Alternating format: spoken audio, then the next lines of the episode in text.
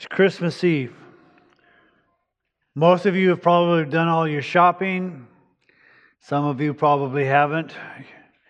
You're probably worn out, overspent, a little tense. All the things that we're not supposed to be during this time of peace and goodwill towards men. Amen. And in our culture, we seem to be having to fight back, you know, the banning of nativity scenes and other things that are, quote, religious. But as we have been singing this morning and retelling the story both in scripture and in song, while we tend to emphasize the gifts, this time should be a time of worship and praise. The angels praised God for what he was doing, the shepherds praised the Lord. Wise men came, yes, and give gifts, but they bowed down and worshiped. And so, part of what I want us to re kind of capture is the worship. There are four gospels Mark does not discuss the Nativity at all. Two of the three get most of the time during this year. Matthew starts about nine months, a little more than nine months before Jesus' birth, with his account when you take away, if you will, the the genealogy. Luke starts a little further back. He starts about 15 months before the birth of Jesus and gives an account. Almost nobody discusses John at this time. And John has a, a birth account as well. So that's what I want to, to discuss today. And I think it's even more appropriate for us. For you see, it doesn't matter whether, if you will, that there's a nativity set or not. But the world is celebrating what John's recollection of the nativity is with lights. And that the lights shine in the darkness. And there are houses who don't even believe that Jesus is the Son of God, who decorate and show forth the light in the darkness. So when you drive this evening and other times, and when you see the lights, I want you to think about John's gospel. And I think it's interesting because if, if anybody were to give a full detail of the night and days that, that led up to this and to Mary and Joseph, you would think it would have been John. Because John took Mary into his house. He provided for, he cared for, he, he treated her as his own mother, as Jesus had requested of him during the crucifixion. But John doesn't start nine months ahead or even 15 months. John goes back to day one of the creation of the world. So, to remind you of that, I want to look at Genesis chapter 1, verse 1 through uh, 3 to kind of set the stage for what John is going to do. It says, In the beginning, God. What a great statement. In the beginning, God. In the finish, God. And everywhere in between, God. But in the beginning, God created the heavens and the earth. The earth was formless and void, and darkness was over the surface of the deep, and the Spirit of God was moving over the surface of the waters. Then God said, Let there be light, and there was light. God saw that the light was good, and God separated the light from the darkness. Interesting. I physics, when it comes to that in science, it's kind of hard to kind of comprehend how light and darkness is so muddled together. But apparently it was. And God does what God does. God separates things and makes them holy separation, to separate something, is to make it sanctified. God sanctifies the light and calls it good. after that, even though there was the daylight and the stars and all that, the world continued into darkness. Because instead of worshiping God, instead of following the Lord, it decided to do its own thing. And there were times in the history of the world that it seemed even more so as it was in Noah's day. Everyone's thoughts continually were evil. And so there was a darkness. And in this darkness, there was Isaiah who prophesied about this light. And in Isaiah chapter 9, starting with verse 2, it says this The people who walk in darkness will see a great light. Those who live in a dark land, the light will shine on them. You shall multiply the nations, and you shall increase their gladness. They will be glad in your presence, as with the gladness of harvest. As men rejoice when they divide the spoil, for you shall break the yoke of their burden and the staff on their shoulders. The rod of their oppressor, as at the battle of Midian, for every boot of the booted warrior in the battle tumult and cloak rolled in blood will be for burning fuel for the fire. For a child will be born to us, a son will be given to us, and the government will rest on his shoulders. And may I say amen to that? His name will be called Wonderful Counselor, Mighty God, Eternal Father, Prince of Peace. And there will be no end to the increase of his government or of peace on the throne of David and over his kingdom, to establish it and to uphold it with justice and righteousness from then on and forevermore. The zeal of the Lord of hosts will accomplish this. And so, what we see is the beginning of the world started with the first day of light. We see that the world was still in darkness and in chaos, and there was that prophecy that God would send that light that one who would be the wonderful counselor, the mighty God, the one who would dwell with us.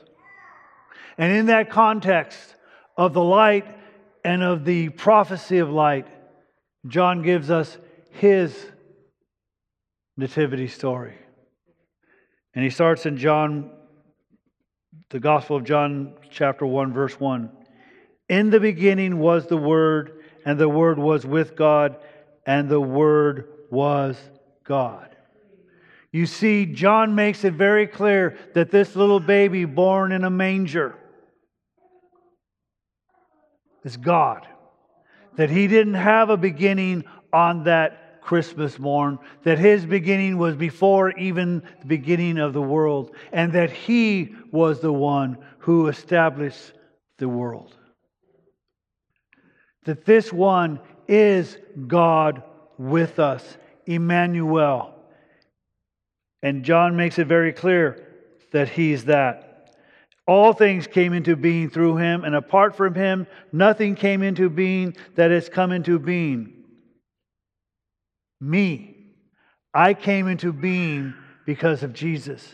You came into being because of Jesus. The pew upon which you sit came into being because of Jesus. There is nothing in this world that has ever existed if it were not for the Lord. And then he gets personal. In him was life, and the life was the light of men. You see, John is writing this gospel, probably the latest of the four gospels, wrote it well after the death, burial, and resurrection of Jesus, after Jesus had walked upon this earth and shown who he was, and declared who he was, demonstrated who he was. And John is saying, He was life.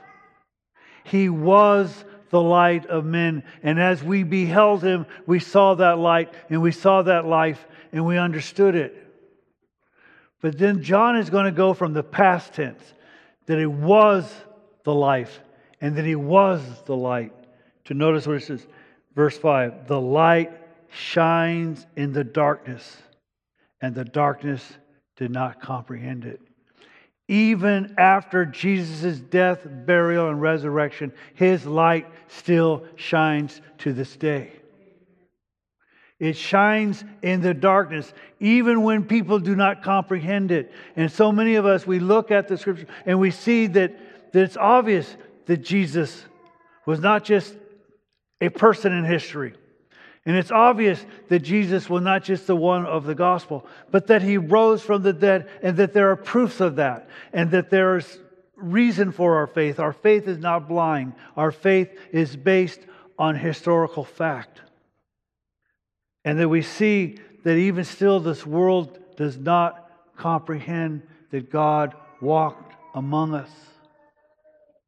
But his light shines. And so when we drive around and we think that the world just doesn't get it, that even in their ignorance sometimes, they declare the glory of God because they place some Christmas lights on their house or some lights upon their tree to say that this shines forth in darkness and it is a testimony of what Jesus has done and is doing today. His light shines. Now, Jesus wasn't content to just let John, if you will, say that he is the light of the world. In John chapter 8, verse 12, Jesus says, Then Jesus again spoke to them, saying, I am the light of the world, and he who follows me will not walk in the darkness, but will have the light of life. You see, this light is not just a light that shines like we do in church or the lights that are out on the street. It's the light that is life. It's the light that changes darkness, not just physical darkness, but spiritual darkness, into light and into life. That we have this eternal life because of Him. Now, the scene here, when Jesus says this, He's walking around the courtyards of the temple. And in the courtyards of the temple, there were these really massive menorahs. They were kind of like stadium floodlights. They were so large that they would take the old priest's robes to use as wicks, and they would cast light upon the entire courtyard. Jesus is saying, I'm not this little tiny candle. My light illuminates everything that it sees.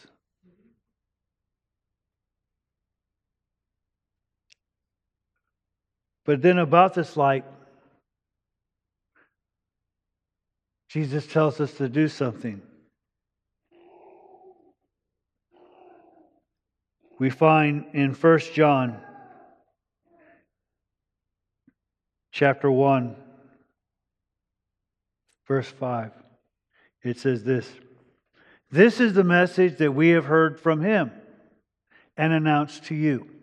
Jesus John says, When I walked with Jesus, he told me about the good news, the gospel, and he told me about it. But he didn't tell it to me to hear alone. He told it to me to announce to others that God is light. That God is light. And in him there is no darkness at all. If we say that we have fellowship with him and yet walk in the darkness, we lie and do not practice the truth. But if we walk in the light as he himself is in the light, we have fellowship with one another, and the blood of Jesus, his son, cleanses us from all sin. You see, the nativity story is not about a little baby who came and everybody showed up and saying, Isn't this wonderful? It's about a little baby who was the Son of God, who existed before that evening, who came to this earth not to be served, but to serve, to give his life as a ransom for you and me. You see, the Christmas story is not a story about a little baby. It's about the King of Kings and Lord of Lords. And that he came here not in king's palaces, but in poverty. To show you it's not about your present circumstances, but it's about God who loves you and is shining forth his light upon you and giving you his life, eternal life. So, John has a message that if we want to be in this light, we need to have fellowship with Him, to be in that light, to not walk in darkness. And part of that is to acknowledge I'm a sinner. God loves me not because of who I am, but because of who He is. And God continues to love me because of not what I have done, but what He has done. And if I try to deceive myself, then I'm lying.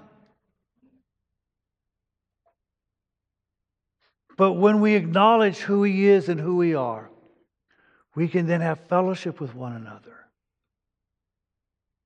Which again is the time that we need at this time. Some of the loneliest times is Christmas time.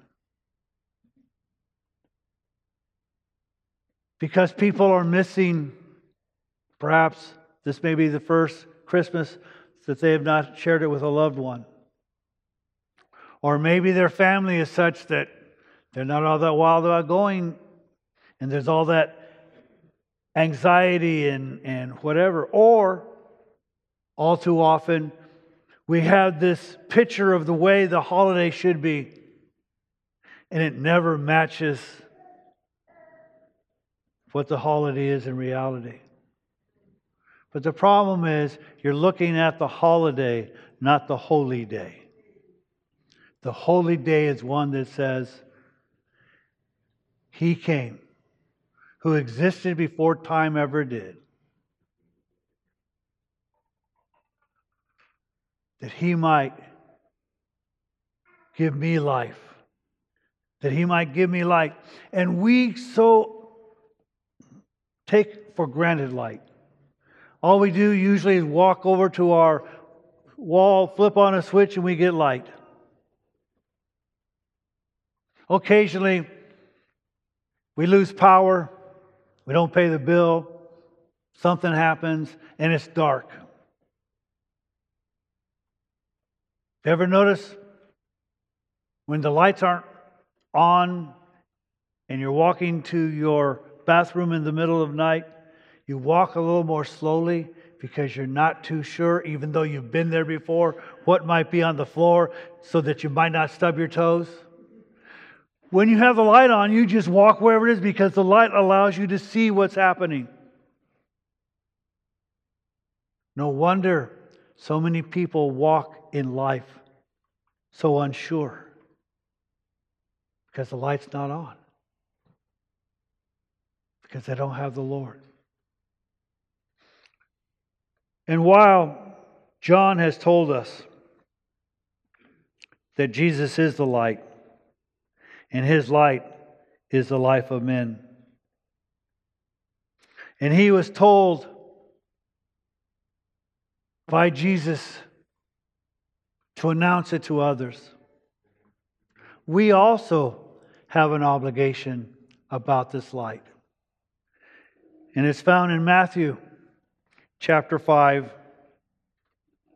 kind of part of the Sermon on the Mount.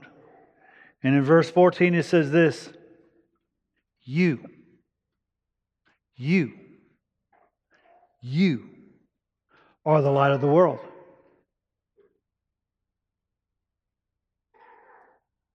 A city set on a hill cannot be hidden. Nor does anyone light a lamp and put it under a basket, but on a lampstand, and it gives light to all who are in the house. Jesus, you are this light. You are to shine it.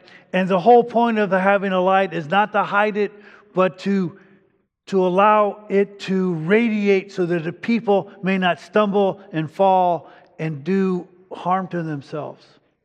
You are that light because you have the light of Jesus living in you. And as a result, you're not to hide this light, but to let it illuminate so that people may see it. Why? Let your light shine before men in such a way that they may see your good works and talk about what a great guy you were at your funeral. That they see your good works and say how much better you are than other people. That they see your good works and wish that they had them themselves. It's not what it says. That they see your good works and glorify your Father who is in heaven. The point of illuminating our light is that people may see God. During the Christmas season, it's a little easier to talk about the Lord because people are Christmas shopping and people are whatever, and we can hear about the reason for the season and all of these things. But our light isn't to just shine the few days before and the few days after Christmas. It is to shine and shine and shine and shine so that they may glorify God. Because again, when we take a look at all of the nativity stories, it simply boils down to this God came because there was a need, and God was worshiped and praised and adored for it. We should continue to do the very same thing to shine forth His love, His life, for His praise, His glory, and for others to worship Him. Because in the beginning was God, in the middle was God. When I breathe my last, it is God. And when He resurrects me from the dead, if that's what happens, or He comes before, it is God. It is His light, it is His glory, and we need to remember that. And to understand that you may be in the very circumstance you're in, not because God is mad at you, but because your place may allow you to shine the most light in a very dark place. Because otherwise, Jesus could have been born in a palace. But he wasn't.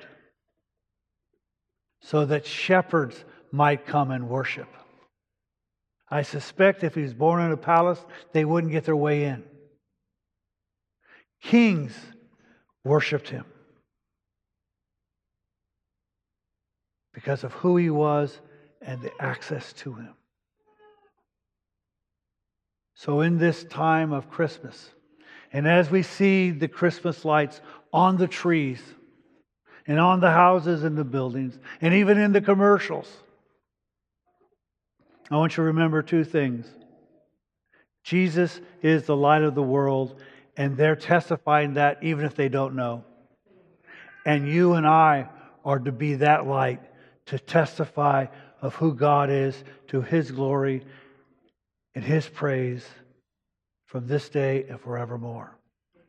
John has a wonderful Christmas story. I wish we told it more. But it's okay. Because John's is good. So is Luke. So is Matthew. They all give us a little bit more of the story. But the story doesn't end that day. We are to announce it to one and all that the light is shining. It didn't stop shining, it continues to shine. And it not only shines in the world today, it shines in my heart.